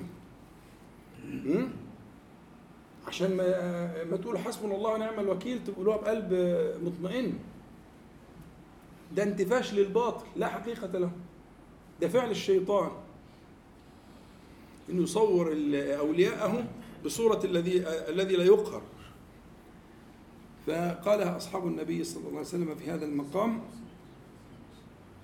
وتقولها أنت في الصباح سبع مرات وفي المساء سبع مرات. كما علمك النبي صلى الله عليه وسلم. يعني أنت بتعقد العقد ده في اليوم الواحد لا لسه. ده كتير. عد معايا. سبعة صباحا وسبعة مساء. حسبي الله لا إله إلا هو. عليه توكلت وهو رب العرش العظيم. بت- سيادتك بتقول كده كل يوم الصبح سبع مرات؟ وكل يوم قبل المغرب سبع مرات. تمام؟ ده أنت بتعمل العقد ده كتير قوي بس هي المشكلة المرة اللي فاتت لما كنا في الحصة اللي فاتت على طول. في حد جاني بعد الدرس مش عارف موجود دلوقتي ولا مش فاكر مين يعني. قال لي أنا بقول الذكر ده مش عارف بقالي كام سنة أول مرة انتبه للمعنى ده. وأنا من أشد الناس مواظبه على هذا الذكر أول مرة انتبه لمعنى اللفظ ده. اللي العوام بيقولوه زي ما يكونوا بيدعوا على بعض. قلت لهم دي جهالة. لك أنت هتحاسبن عليا. قلت له والله انت يا ابني كويس فهمتني عشان نبهتني عشان أنا بتكلم في الموضوع ده انت تحاسبن حاسبن إيه يا جدع انت؟ ده معنى راقي جدا. أنتوا هتضيعوه بالشكل ده. فانت الصبح تقعد تقول سبع مرات حسبي الله لا إله إلا هو عليه توكلت وهو رب العرش العظيم وكذلك في المساء. وإنت برضو بتقوله كل ما تخرج وتدخل من بيتك. كل ما تدخل شوف بقى مرة تخرج وتدخل من بيتك تقول بسم الله توكلت على الله ولا حول ولا قوة إلا بالله. بسم الله توكلت على الله اللهم إني أعوذ بك أن أضل أو أضل أو ازل أو ازل أو أظلم أو أظلم أو أجهل أو أجهل علي. فالشيطانان اللي قاعدين بره مستنيينك يقولوا لبعض لما ينادى بقى العبد ينادى من قبل السماء يقال له كفيت ووقيت. فيتنحى عنه الشيطان ويقول للشيطان ما بالك برجل وقي وقي وكفي؟ ويتنحى عنه. خلاص ده ده في الأمان ده نشوف لنا حد إيه نسي يقول الكلمتين دول. حد نسي. في حد نسي؟ اوعوا تنسوا. أصلها يعني عوض مذهل. عوض مذهل بصراحة. كفيت ووقيت. الكفاية والوقاية. بس انت كده خارج من بيتك يعني أنا عايز عشر ثواني عشر ثواني تركز فيهم وتقول الذكر ده. فتنادى من قبل السماء من قبل الله تعالى بالكفاية والوقاية. فشوف بقى عدة دي سبعة وسبعة وأدي كام خرجت من البيت ودخلت عشر مرات بسم الله ولدنا وبسم الله خرجنا وعلى الله ربنا توكلنا. وانت داخل يبقى وانت داخل وانت خارج. توكلت على الله وعلى الله ربنا توكلنا يبقى شوف كم مرة دخلت وكم مرة خرجت. وبعدين الثابت في أذكار الهم والكرب. حسبي الله ونعم الوكيل. حسبنا الله ونعم الوكيل. ولا حول ولا قوة إلا بالله كما صح عن النبي صلى الله عليه وسلم. وده أمر لا ينفك عنه الإنسان. يعني فيش يوم ما بيعديش فيه إيه يعني وش كرب كده على الماشي وشين. يوم آه ويوم لا. لكن لازم هي الدنيا كده ربنا خلق الدنيا عشان كده. ما تبقاش كلها الراحة والاطمئنان والسعادة. لازم ده عليك. وبداية علينا ليه؟ عشان تصبر أيوه صح يفتح عليك. إذا خلي بالك إذا ضيق من جهة فإنما يدفعك إلى جهة. يعني إذا قفل لك باب سبحانه وتعالى فقد فتح لك ابوابا. فالتجئ إليه سبحانه وتعالى مما فتح لك من الأبواب. فما يضيق من قلة حاشاه. والله حاشاه ثم حاشاه. ما يضيق على عباده المؤمنين من قلة ابدا حاشاه. إذا ضيق فإنما يدفعك إليه. يدفعك إليه. آه ف ف ف ف في عبودية في السراء وعبودية في الضراء. والدنيا كده سراء وضراء اوعى تغلط وتقول ليه يا رب عارف ليه؟ أصل كلمة ليه دي معناها طعن في الحكمة. وكل أفعال الله تبارك وتعالى خرجت من مشكاة الحكمة لأنه هو الحكيم سبحانه وتعالى. كل فعله جل جلاله هو الحكمة كلها. علم من علم وجهل من جهل لكنها الحكمة حكمة الله تعالى. قل بقى علمني. صح. فهمني. حلو جدا. فقهني. جميل. ادرس فكر فتش بس على اليقين. أن ما اختاره لك هو بس أنت مش إيه؟ يعني قد عاجلت نفسك عاجلتها. راجع نفسك. وقف بين يديه. واركع واسجد. ما هتجيبها منين؟ أصل ما بتجيش من حتة تانية. ما بتجيش غير من حل الذلة بين يديه سبحانه وتعالى. هتفهم. هيشرح صدرك ويسكن قلبك. أصله عمل كده مع اللي هو أحسن منك ومني ومن الناس أجمعين. ألم يضيق على محمد صلى الله عليه وسلم؟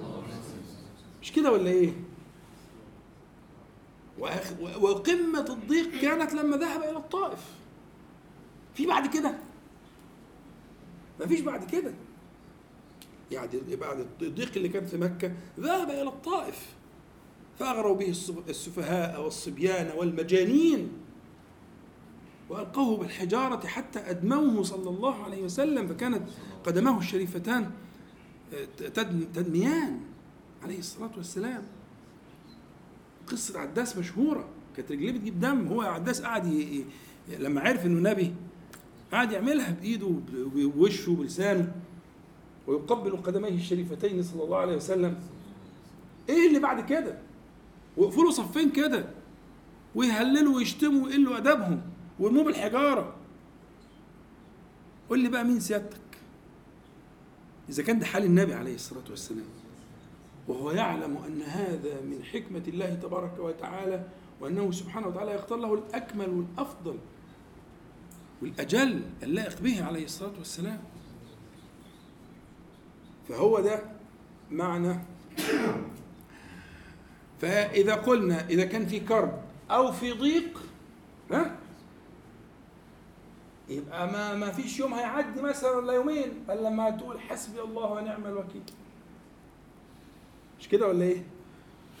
فأنت في الحقيقة تجدد هذا العقد في اليوم والليلة عشرات المرات. بس أنت اللي مش حاضر. فإحنا عايزين يحصل دلوقتي حضور وشهود للقلب على تجديد هذا العقد. أوله إن شاء الله وإحنا رايحين دلوقتي نخش بيوتنا هنقول الذكر وإحنا داخلين. وإحنا خارجين من بيوتنا الصبح رايحين صلاة الفجر إن شاء الله هنقول. وبعدين بعد صلاة الفجر لما نقعد لغاية الشروق بنقول الاذكار هنقوله. استحضر بقى. ابدأ في الانتباه لصيغة هذا العقد الذي تكرره بالليل والنهار. اتفقنا؟ يبقى تنبيه واحد قبل إذا كان في أسئلة ولا حاجة. الصيغة دي صلوا على حضرة النبي صلى الله عليه وسلم. حسبي الله دي خبر ولا إنشاء؟ يعني إيه خبر يعني إنشاء بسهولة كده؟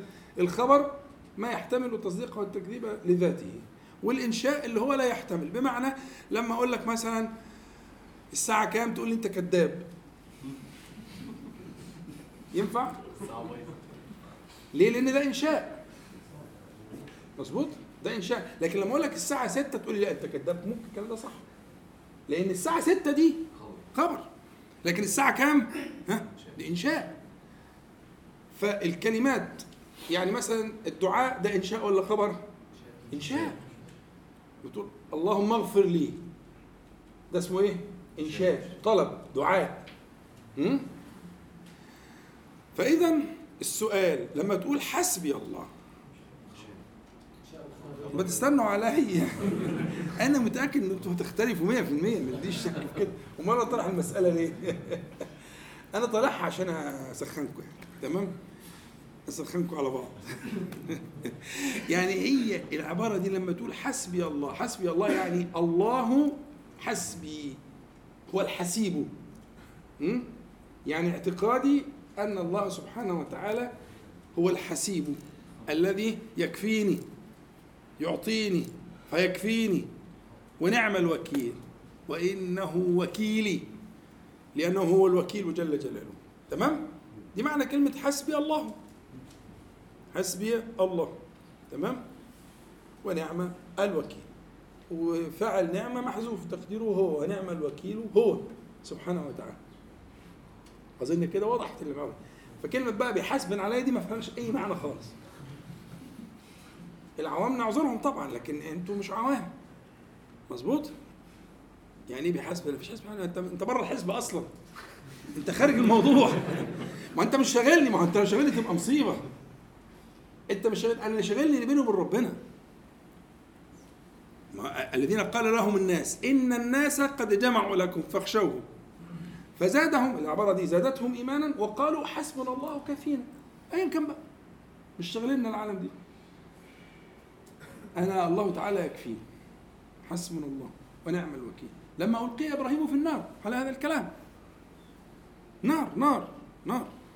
واخد بالك؟ نار. تمام.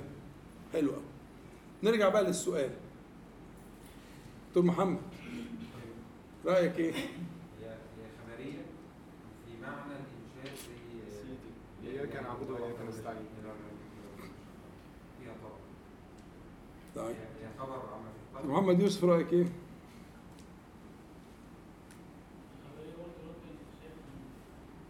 يعني هي الصيغة الصيغة الصيغة خبرية. ما يختلفش عليها. يعني حسبي الله الله كافيني. نقول مثلا أنا سقعان أنا بردان أنا شبعان أنا جوعان. خبر كده خبر. حسبي الله الله كافيني. فهي الصيغة لا خلاف على إنها الصيغه إيه؟ لكن أحيانا في كلام العرب الصيغة الخبرية يراد بها الإنشاء.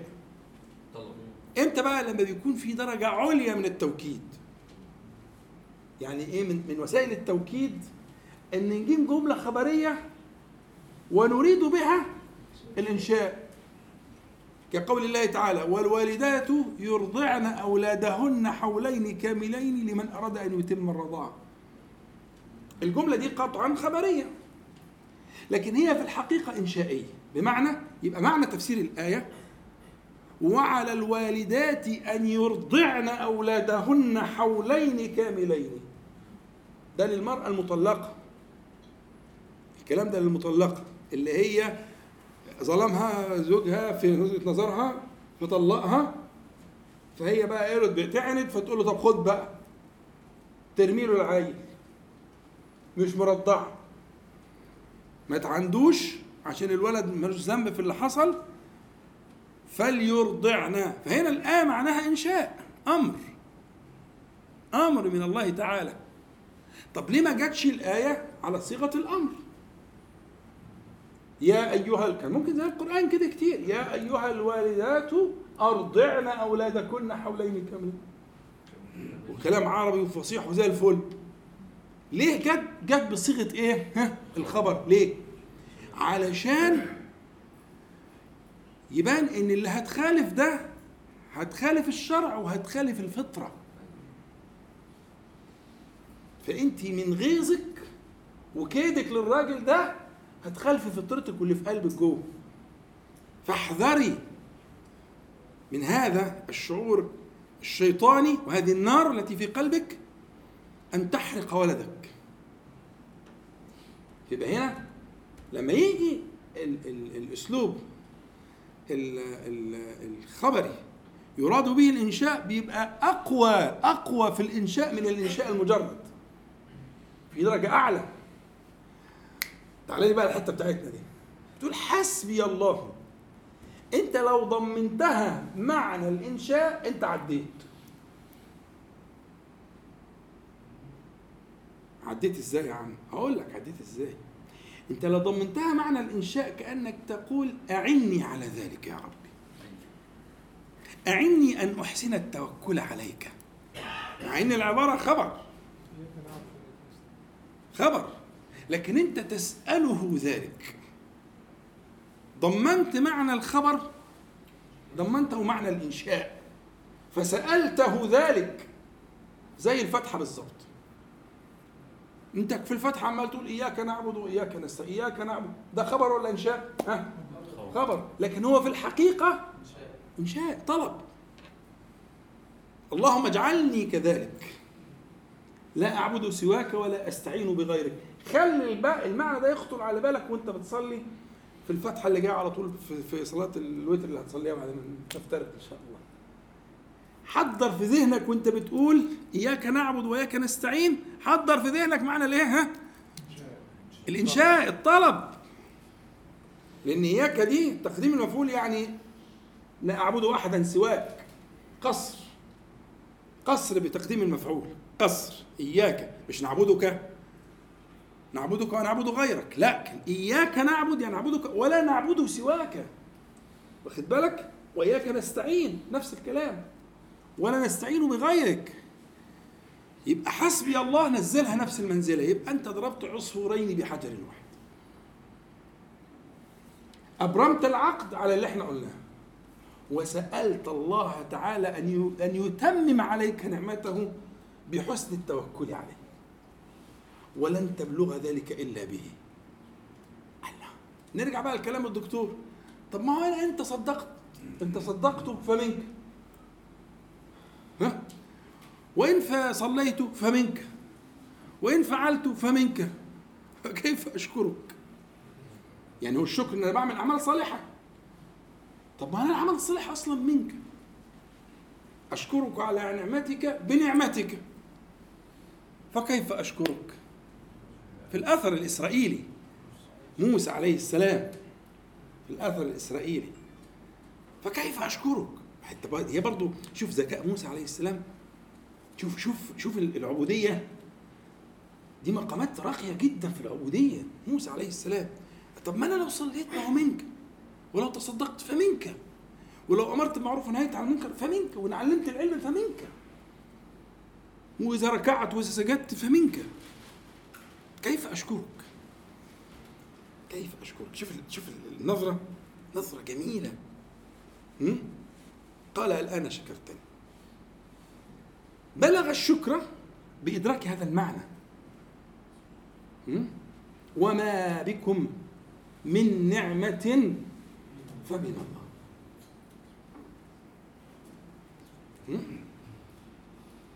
ودي نكرة في سياق الإيه؟ النفي. ما دي نافية؟ تعمل عمل ليس. والنكرة في سياق النفي من ألفاظ العموم. يعني لا تخرج نعمة من هذه من هذا من هذا اللفظ. فكل النعمة داخل. كل النعم. وما بكم من نعمة. ومن دي لبيان الجنس. يعني أجناس النعم كلها وأفراد النعم كلها من الله سبحانه وتعالى. فمن تحقق بذلك فقد تحقق على الحقيقة بالشكر. يبقى يبقى النصيحة الأخيرة في معنى آه، آه، الصيغة التي تكررها اقصد بها مع الخبر اللي هو أصل اللفظ لأن اللفظ أصل الخبر. اقصد بها مع الخبر اقصد بها الإنشاء. فزدني عليك توكلا. فزدني عليك توكلا. حقق توكلي عليك. يعني أنا سعيت ولكني منطرح بين يديك. فزدني عليك توكلا. حقق توكلي عليك. يبقى تقصد مع ما فيها من الخبر تقصد الإيه؟ الطلب انشاء وبذلك يبقى السؤال والإجابة اتضحت إن شاء الله تعالى وهو آه، العقد الذي تعقده عشرات المرات في اليوم والليل. فإياك والغفل. اسمع كلامي. إياك والغفل. ما ينفعش. عاملة زي العقد بتاع الفاتحة بالظبط. العقود اللي بتتكرر كتير قوي دي. ما هو العقد بتاع الفاتحة ربنا بيقول إيه في الحديث القدسي؟ قسمت الصلاة بيني وسمى الفاتحة الصلاة. يعني هي جزء من الصلاة. لكن سماها إيه؟ الصلاة. بتسمية الكل بالجزء لخطر الجزء ده. ها؟ قسمت الصلاة بيني وبين عبدي قسمين ولعبدي مسائل فإذا قال الحمد لله قال الله تعالى حمدني عبدي. الحمد لله رب العالمين. فإذا قال الرحمن الرحيم قال أثنى عليه أثنى يعني مجد يعني آه، آه، آه، الثناء اللي هو المديح. أثنى علي عبدي. فإذا قال مالك يوم الدين قال مجدني عبدي. وفي رواية فوض إلي عبدي. فإذا قال إياك نعبد وإياك نستعين قال خلي بالك ده اللي مقصد بقى اللي أنا عايز أوصله. قال إيه؟ هذا بيني وبين عبدي. ولعبدي ما سأل. هذا يعني إيه؟ هذا العقد. إن وفى وفيته وفى بإيه؟ بالقصر اللي موجود إياك أعبده. إياك نعبده. إياك نعبده. يعني إيه؟ يعني لا أعبد أحدا سواك. وإياك نستعين. لا أستعين بغيرك. إن وفى وفيته. وفيته بإيه؟ إهدنا. ما هو ده الطلب. وكل اللي فات ده مقدمات عشان كلمة إهدنا. واللي بعد إهدنا بيان لإهدنا.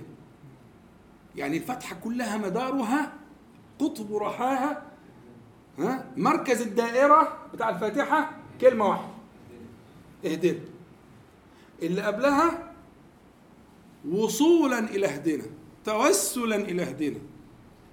واللي بعدها بيان لهدنا تفصيل لهدنا ولذلك اسمها سورة المسألة. نعم أحسنت إذا مدارها على هدينا فهو ربنا تعالى جل جلاله مهما كثرت ال- الأصوات فهو السميع سبحانه وتعالى يسمع الجميع.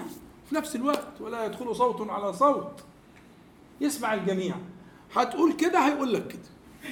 بس ياك والغفله هتقول الحمد لله رب العالمين هيقول حمدني عبدي بياء النسب. عبدي ياء النسب. ينسبك إليه. شوف أنت بقى إيه في الكون ده؟ لو قلت ذرة يبقى أنا مبالغ جدا يبقى أنا ضربتك في 10 أس مثلا 18 ولا 20 ولا إيه؟ ما شوف أنت إيه بالنسبة للأرض والأرض إيه بالنسبة للماء والايه بالنسبة لايه لغايه ما تلاقي بقى وصلنا للايه؟ قيمة متناهية في الصغر ها؟ يعني الصفر يعني مش الصفر قيمة؟ صح؟ مش أنتوا در- درستوا كده؟ الصفر قيمة بس قيمة متناهية في الصغر تمام؟ فسيادتك ما تزعلش يعني. صفر. بل ربما الصفر أكبر. يعني لو في قيمة أقل من الصفر فهو أنا.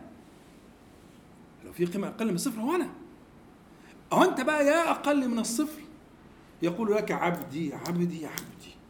ثلاث مرات. في الفاتحة. عبدي عبدي عبدي. يا صفر. شوف كيف يرقيك. سبحانه وتعالى. كيف يرقيك ياخذك فين فين فين فين فين فين, فين. وانت مش فاكر قريت الفاتحه ولا ما قريتهاش انت هتجنني ده انت بتقرأ الفاتحه ما انتش فاكر أصلا قريتها ولا ما قريتهاش.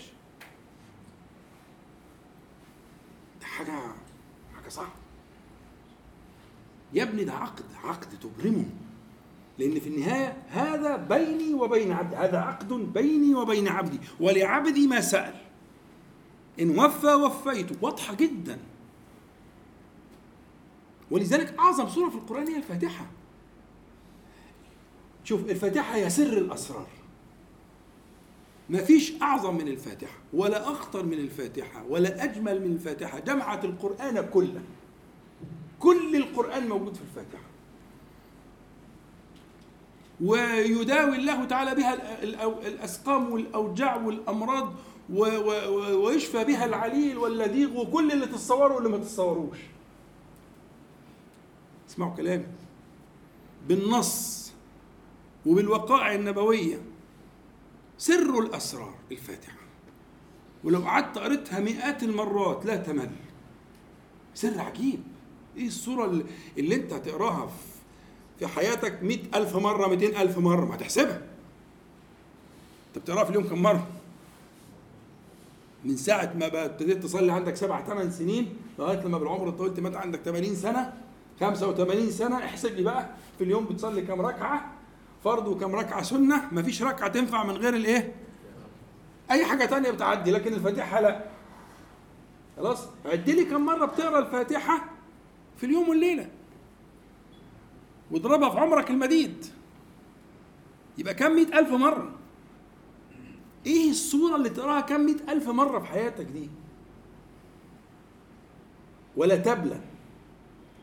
وتظل معطاءة. وتظل نورا. ها؟ إيه الصورة دي؟ إيه العجب ده؟ عجب والله عجب عجب. ولا تنقضي عجائبها. والله إلى يوم الدين. بس فين العمال؟ فين المجتهدون؟ اين الذاكرون بكلام الله تعالى فخلي بالك انتبه اهو عقد بالظبط زي عقد الفاتحه بنفس الطريقة ولعبدي ما سال معلش أنا طولت عليكم سامحوني بقى أنا مش تبقى نبهني طيب حد عنده سؤال ولا حاجة تحت امرك ان شاء الله ما كانش ندعي نعم آه حاضر أنا أصلا ما فهمتش أصلا الركن الخامس بس بعد ما خلص عينيا حاضر حاضر يعني هو سؤال خاص. الأسئلة العامة عايزين الأسئلة العامة. الأسئلة الخاصة خلوها بعد القعدة إن شاء الله. اتفضل.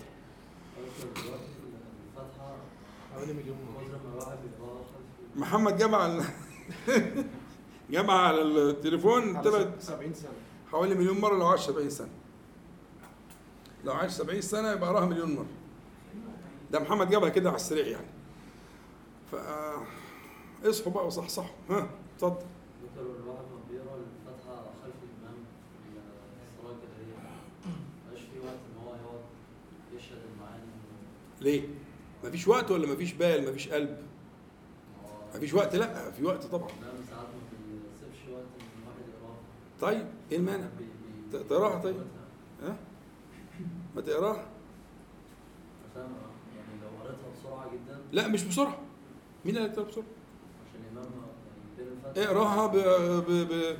بالتجويد بإخراج الحروف من مخارجها وإعطاء الحروف حقها ومستحقها من الصفات اللازمة لها. عادي يعني مين قال لك تقرأ بسرعة؟ ما قال لك تقرا بسرعة. هو بيسأل إمتى أقرأ إمتى؟ السورة اللي بعد الفاتحة. يا عم خلاص ما أنا فهمت. إيه المشكلة؟ مش عارف لا حاول جاهد نفسك. وبعدين أنت لو جاهدت نفسك في غير هذا الموضع لبلغك الله تعالى في هذا الموضع يعني أنت في وقت الساعة بتعيش المعاني ال- الكاملة؟ ها؟ أمال جاي بتمثل عليا؟ يعني انت في وقت الساعة لما تكون بتصلي لما تروح تصلي دلوقتي في البيت هتعيش مع الفاتحة حرف حرف. وبعدين لما يجي المشكلة لما بتصلي مع الإمام وفي الجهرية اللي هي عبارة عن صلاتين في اليوم ولا مش عارف إيه مش هقول يعني كده. توسل إلى الله تعالى بسابق الإحسان.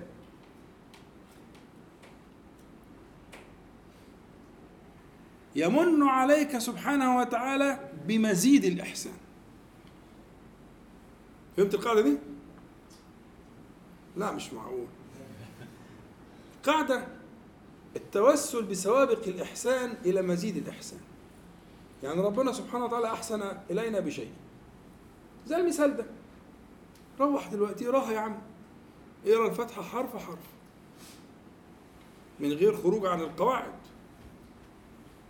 تقراها بانتباه وتركيز في معنى آه، آه، الحديث القدسي اللي قلناه. وفي سنة الفجر اعمل كده. وانت على الفجر أنت ونصيبك بقى. لكن ستكافئ حتما. إحسانك فيما مكنك منه سبحانه وتعالى سيكافئك بمزيد الإحسان فيما حال بينك وبينه. في حاجات ربنا مكننا منها وفي حاجات ربنا حال بيننا وبينها مش كده ولا إيه؟ فإحسانك فيما مكنك الله تعالى يبلغك ما حال بينك وبينه. وده من من كرائم العبوديات. من كرائم العبوديات العبوديات أن تتع أن تعبد الله تعالى بما مكنك منه? فيبلغك ما ترجو وما تحب. سبحانه وتعالى. فأحسن ستجد. هل جزاء الإحسان إلا الإحسان؟ هتلاقي إحسان إن شاء الله. حد عنده أي حاجة تانية؟ تحسن حاجة؟ اتفضل. سئلنا على قصه لعلك ترزق به. مع إن شاء الله الحصة الجاية إن شاء الله نبدأ بإذن الله بالنصوص. هجيب النصوص كلها. جامعة أجمع لكم كل النصوص.